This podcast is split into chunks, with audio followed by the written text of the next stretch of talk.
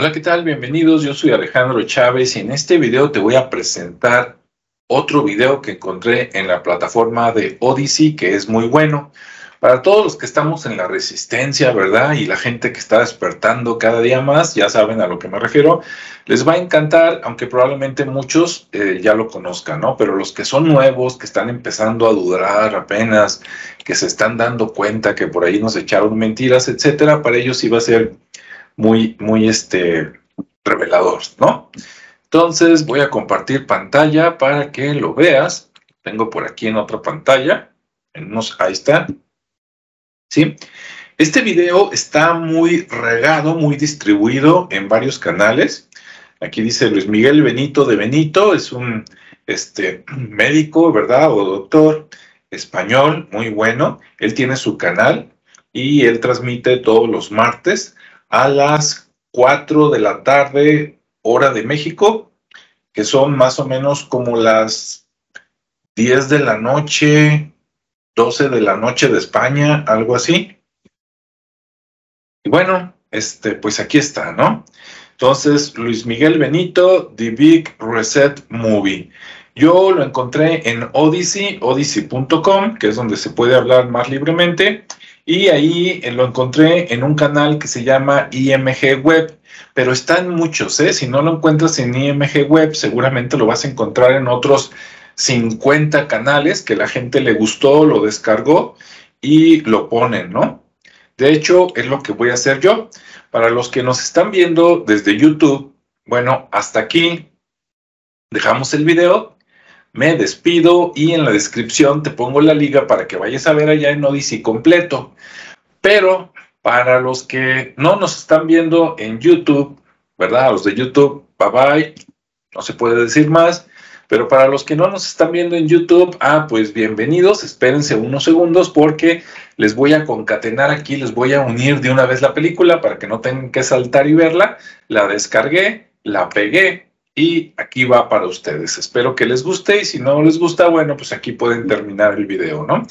Gracias por tu tiempo, que tengas buena mañana, tarde o noche y nos vemos en el siguiente espacio. Hasta luego.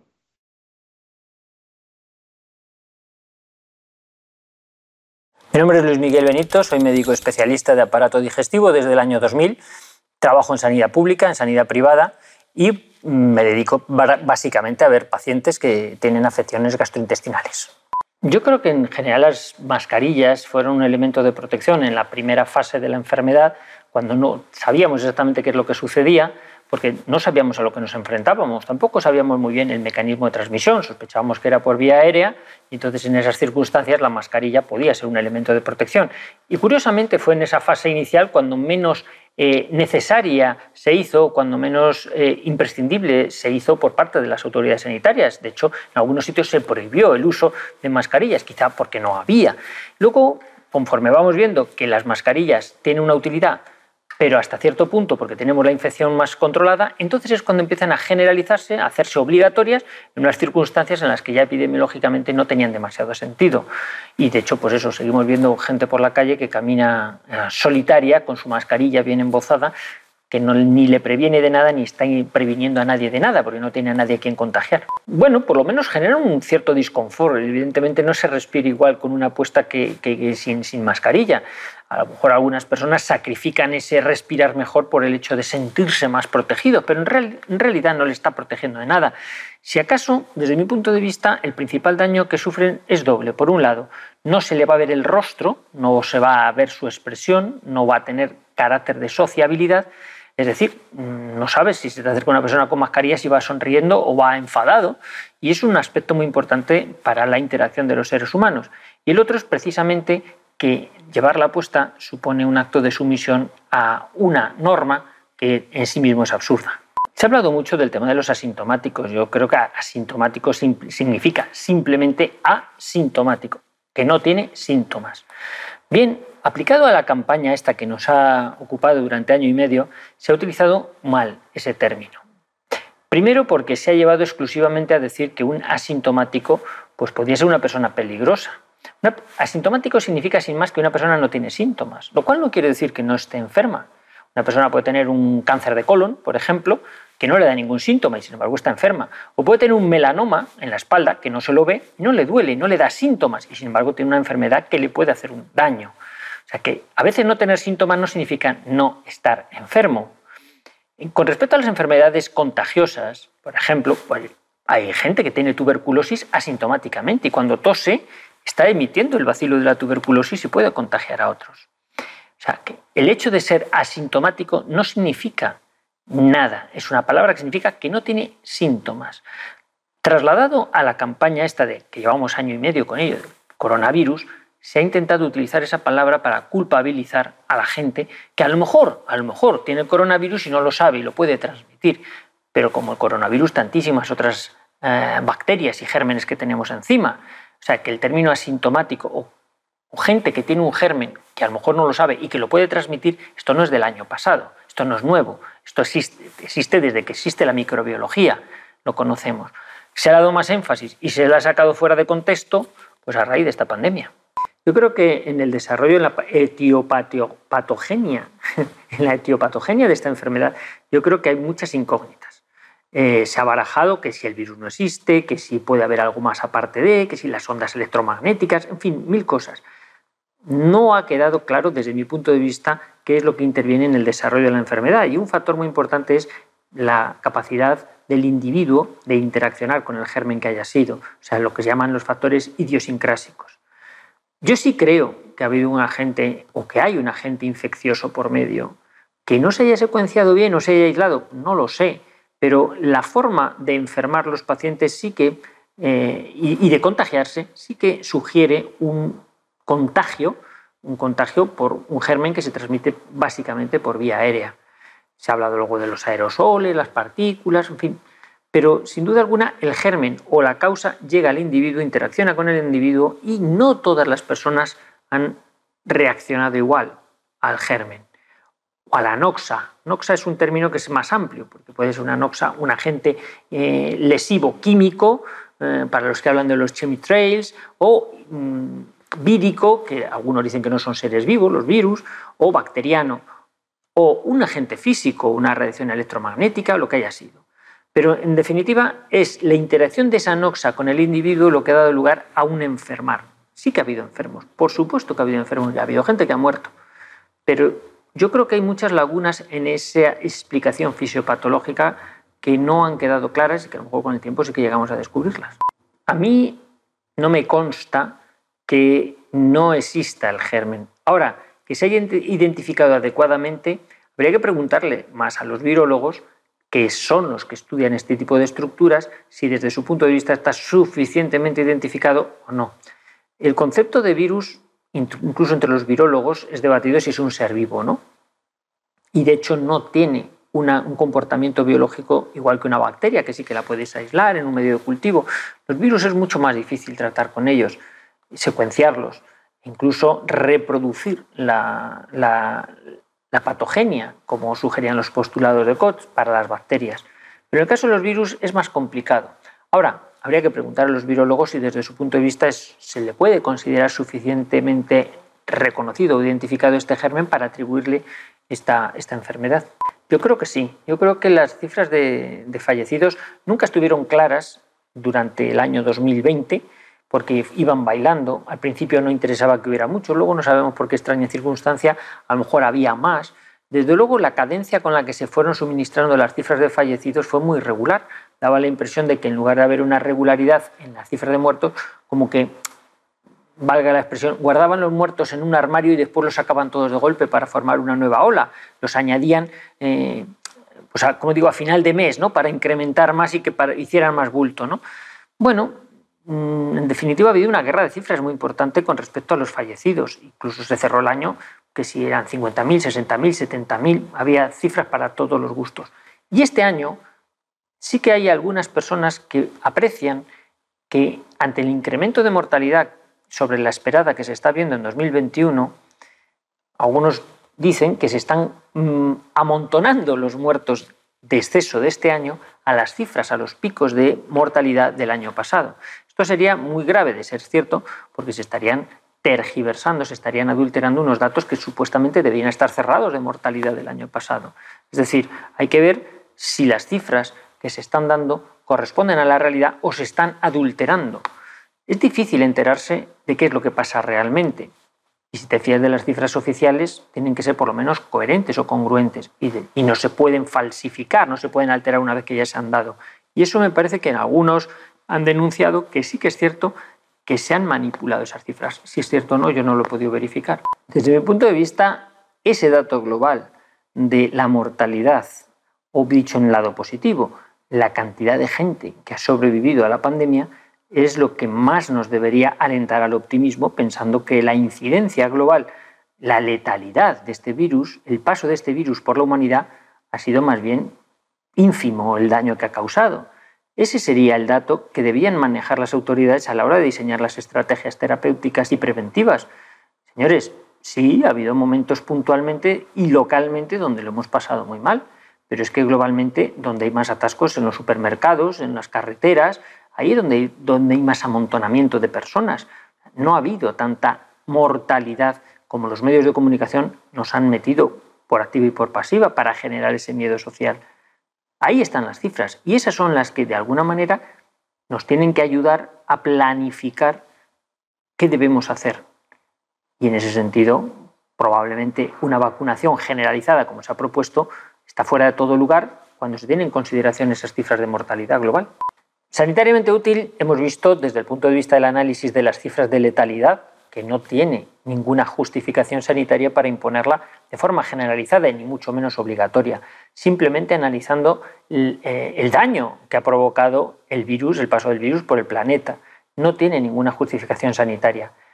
Pero al haber hipertrofiado ese miedo, al haber generalizado eh, en la población el miedo a esa infección, porque lo mostraban los medios de comunicación constantemente, las autoridades sanitarias sí han aprovechado la coyuntura para generar unas normas de obligación que ni tenían ni debían tener respaldo médico, ni tenían justificación política tampoco, porque la incidencia sobre la vida política, sobre la economía, no tenía que haber repercutido de esa manera. Entonces, obligar, siempre se ha dicho que no debían obligar. ¿Qué es lo que pasa? Que en las últimas semanas vemos más la actitud de obligación por parte de los estados, quizá ante la falta de respuesta global de la población. Es decir, la obligación va a, cebarse más con aquellas personas que voluntariamente no quieren la vacuna porque no la consideran necesaria. Con esas personas con las que se ceba el carácter de obligación. Lógicamente, el que voluntariamente o con más o menos eh, obligación por parte de la empresa, porque en las empresas muchas veces hay que vacunarse porque si uno no se vacuna no te renovamos. Eso no es legal, no es ético. Y eso es lo que hay que reivindicar desde el ámbito jurídico. Porque, insisto, no es una cuestión sanitaria. Esa sobradamente está muy clara que no hay una justificación. Pero como las leyes las hacen los seres humanos, lo que es legal es lo que los seres humanos quieren que sea legal. Y ahí es donde está probablemente ahora la, lucha del coronavirus. La verdadera pandemia se está librando entre los jueces, los tribunales, los abogados, los poderes políticos son los que están debatiendo sobre qué hacer con el ser humano para meterle más miedo. Pero insisto, eso sí, con anuencia de las autoridades eh, o, de la clase médica que no protesta frente a esto. Pero sí es cierto que ya no hay una base médica para meter ese miedo. Pero políticamente sí, porque es muy rentable el miedo. Evidentemente la vacuna no inmuniza. Eso lo sabe todo el mundo, incluso por respecto de la, de, la propia vacuna lo dice, ¿no? no genera inmunidad, pero es cierto que una mentira a base de repetirla muchas veces se convierte en verdad, o por lo menos al pueblo, al público que lo oye, ya le suena como verdad. Y es cierto que de forma reiterativa los titulares de la prensa cambian el porcentaje de vacunados por el porcentaje de inmunizados. Pues hay, el 70% de la gente está vacunada, el 70% de la gente ya está inmunizada. Y lo oímos, eh, entra el principio a las primeras veces que lo oyes te chirría, dices, esto no es cierto. Pero de oírlo tantas veces no haces ese análisis y piensas que efectivamente pinchazo equivale a inmunización. Que eso es uno de los muchos errores que se han metido en toda esta campaña. Ha habido una campaña mediática muy importante. Esto no hubiera podido triunfar desde el punto de vista del engaño global si los medios de comunicación no están detrás Los medios de comunicación son los que hacen creer a la gente lo que quieren hacer creer. Si todos los medios de comunicación se ponen de acuerdo en decir que en toda España está diluviando, todo el mundo va a creer que está diluviando en España y saldrá a la calle con paraguas sin mirar por la ventana si llueve o no llueve, pero es que la, televisión, los distintos canales, la radio, todos dicen que está lloviendo. Pero no te das cuenta que no llueve, es igual, pues seguro que va a llover, porque lo están diciendo que está lloviendo en toda España, pues yo tengo que salir con paraguas. Y saldrás con paraguas porque todos al unísono han creado una verdad que todo el mundo se ha creído. Cuando analizas la situación y ves que desde el punto de vista sanitario no existe una gran mortandad a consecuencia de esta epidemia y al mismo tiempo ves que la letalidad ha sido baja y, ves al mismo tiempo que las autoridades sanitarias y las autoridades políticas tienen mucho interés en que todo el mundo se vacune, enseguida te preguntas por qué ese interés. Si sanitariamente no hay necesidad de ello, ¿para qué tanta insistencia en que todo el mundo se vacune? Y descubres, a poco que vas preguntando, que cuanto más preguntas, más vehemencia hay en que todo el mundo se pinche ya no hay discriminación, si está embarazada, si no está embarazada, si es menor, si es mayor, si te ha pasado el coronavirus, si no lo ha pasado, si tiene alergias, si no tiene alergias, da igual. ¿Por qué? Porque la consigna, el objetivo es que todo el mundo se pinche. Entonces, cuando a veces te ven a la consulta, doctor, me hace un certificado de exención para que no me vacune. Si es que da igual, es que no, te has acabado de comprender que el objetivo no es que la vacuna te inmunice o no te inmunice, te proteja o te haga pasar un COVID más leve, como te están diciendo en algunos medios.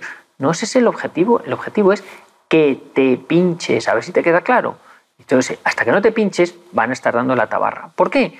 ¿Por qué tanta insistencia? Y ahí es donde vienen ya las distintas elucubraciones, mm, vamos a decir, conspiranoicas, ¿no?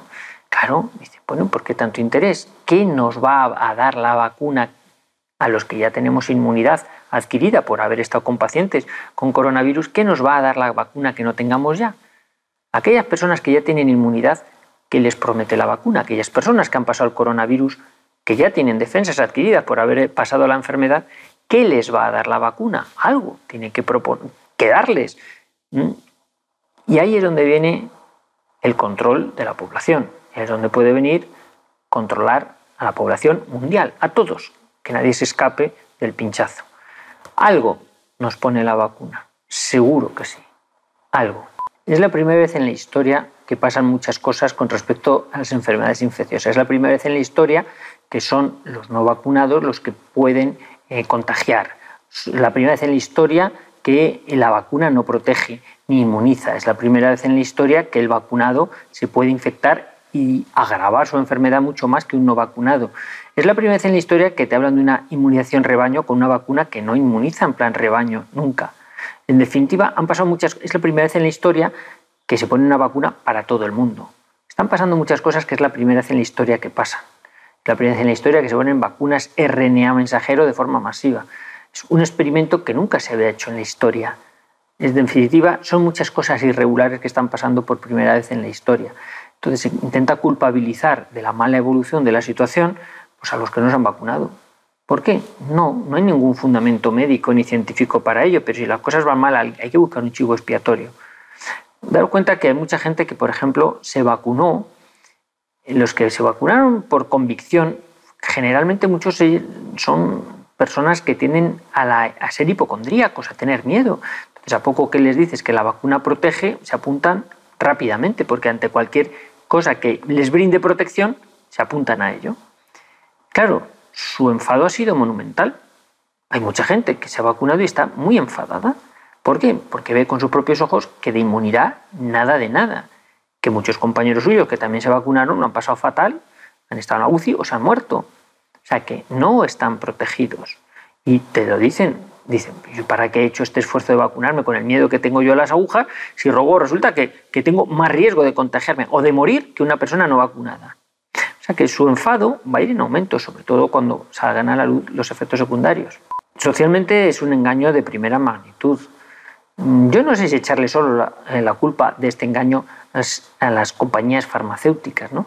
Porque las compañías farmacéuticas también están tocadas de mucho poder político, mucho poder estratégico, es decir, están participadas por autoridades eh, eh, políticas y sectores de la economía muy importantes que a lo mejor las industrias farmacéuticas pues es digamos, lo que se ve de todo esto.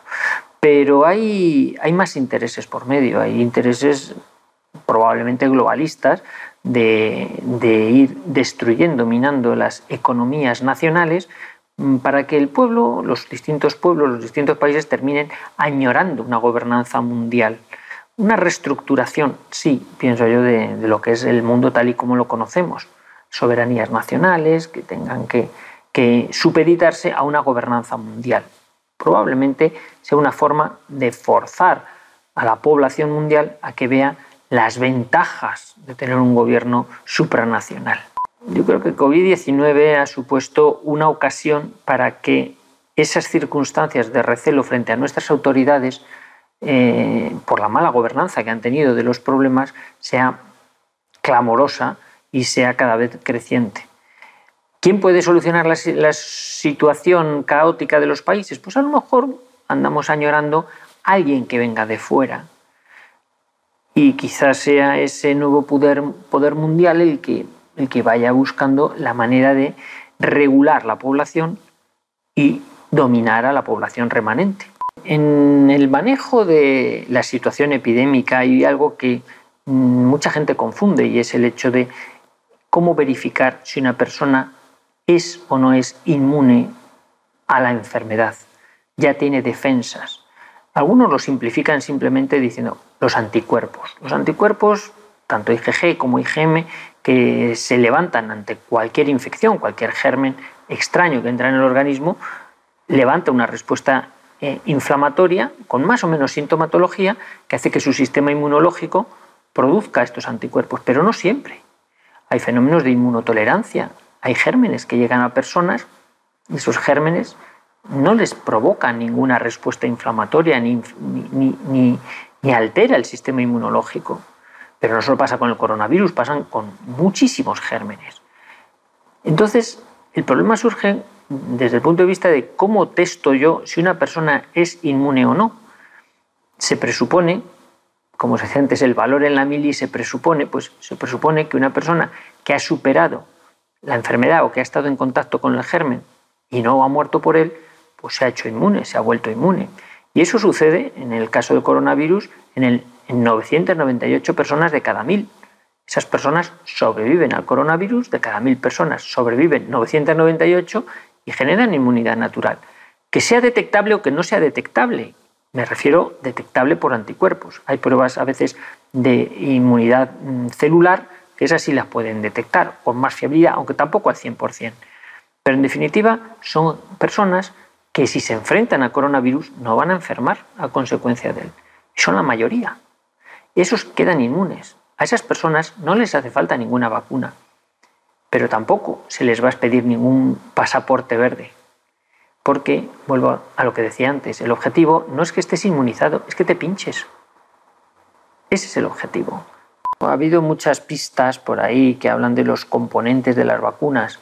Yo sinceramente no he analizado ninguna, ni he ni reconozco, ni he tenido demasiado, ni he ocupado demasiado de mi tiempo en averiguar qué contienen, porque como sabía que ninguna era necesaria, no he empleado mi tiempo en analizar los contenidos, aparte de que es bastante difícil, es sofisticado y no he ido por ahí.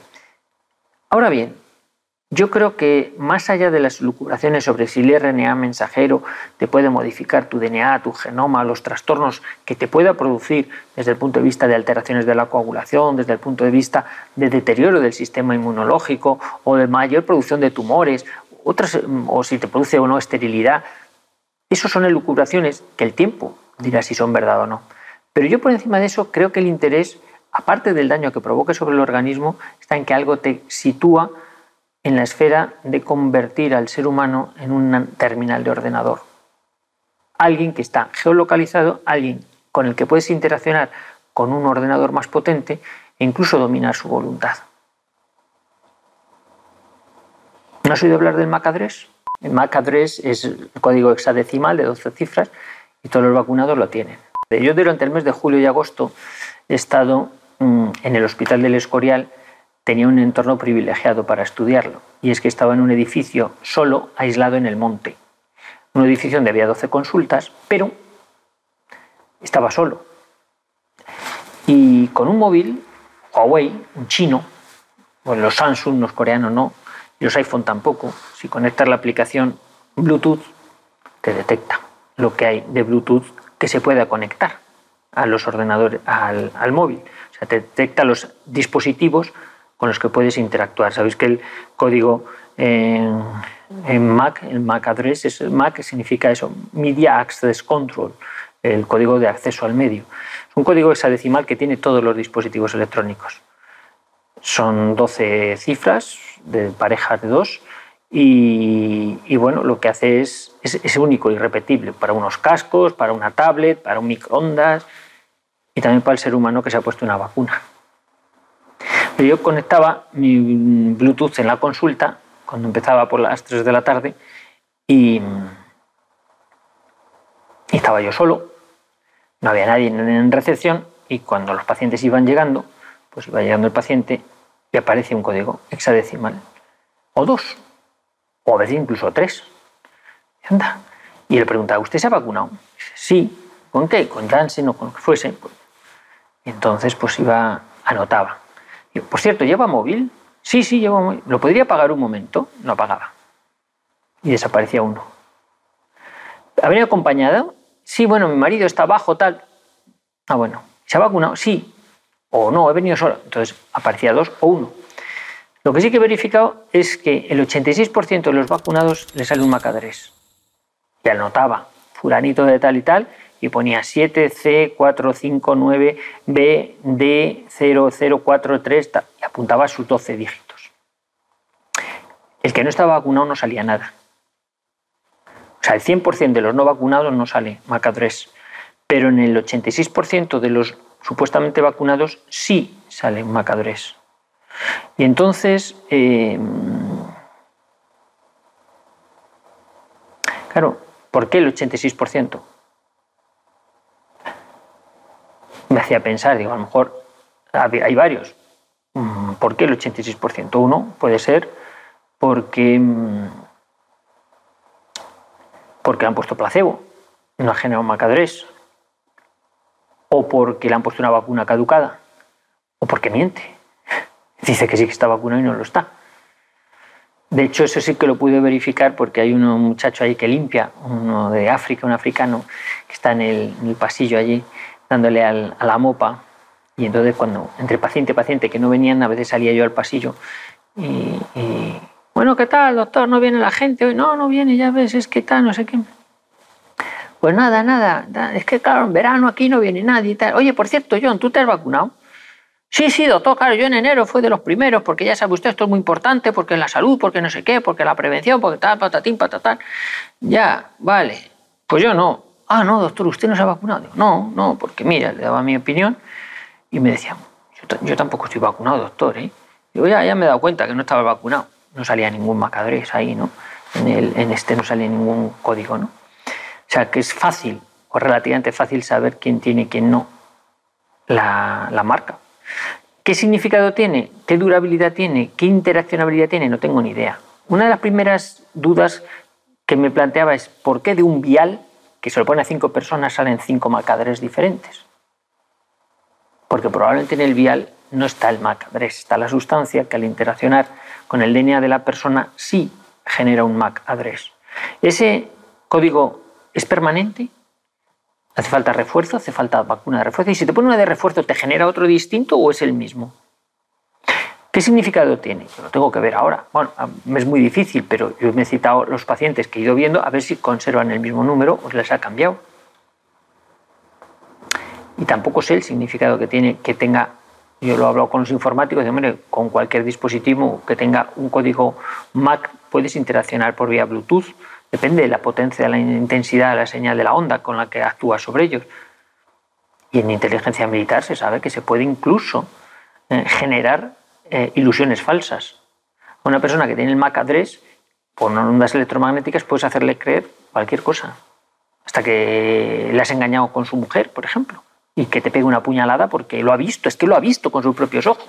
Le has generado esa, esa idea dentro. O sea, que sí que hay una interaccionabilidad según dicen desde inteligencia militar, pero vamos, no lo sé, el tiempo lo dirá. pero que depende de la intensidad y la potencia de la señal. Por eso lo del 5G, el 6G, a lo mejor tiene por ahí que ver.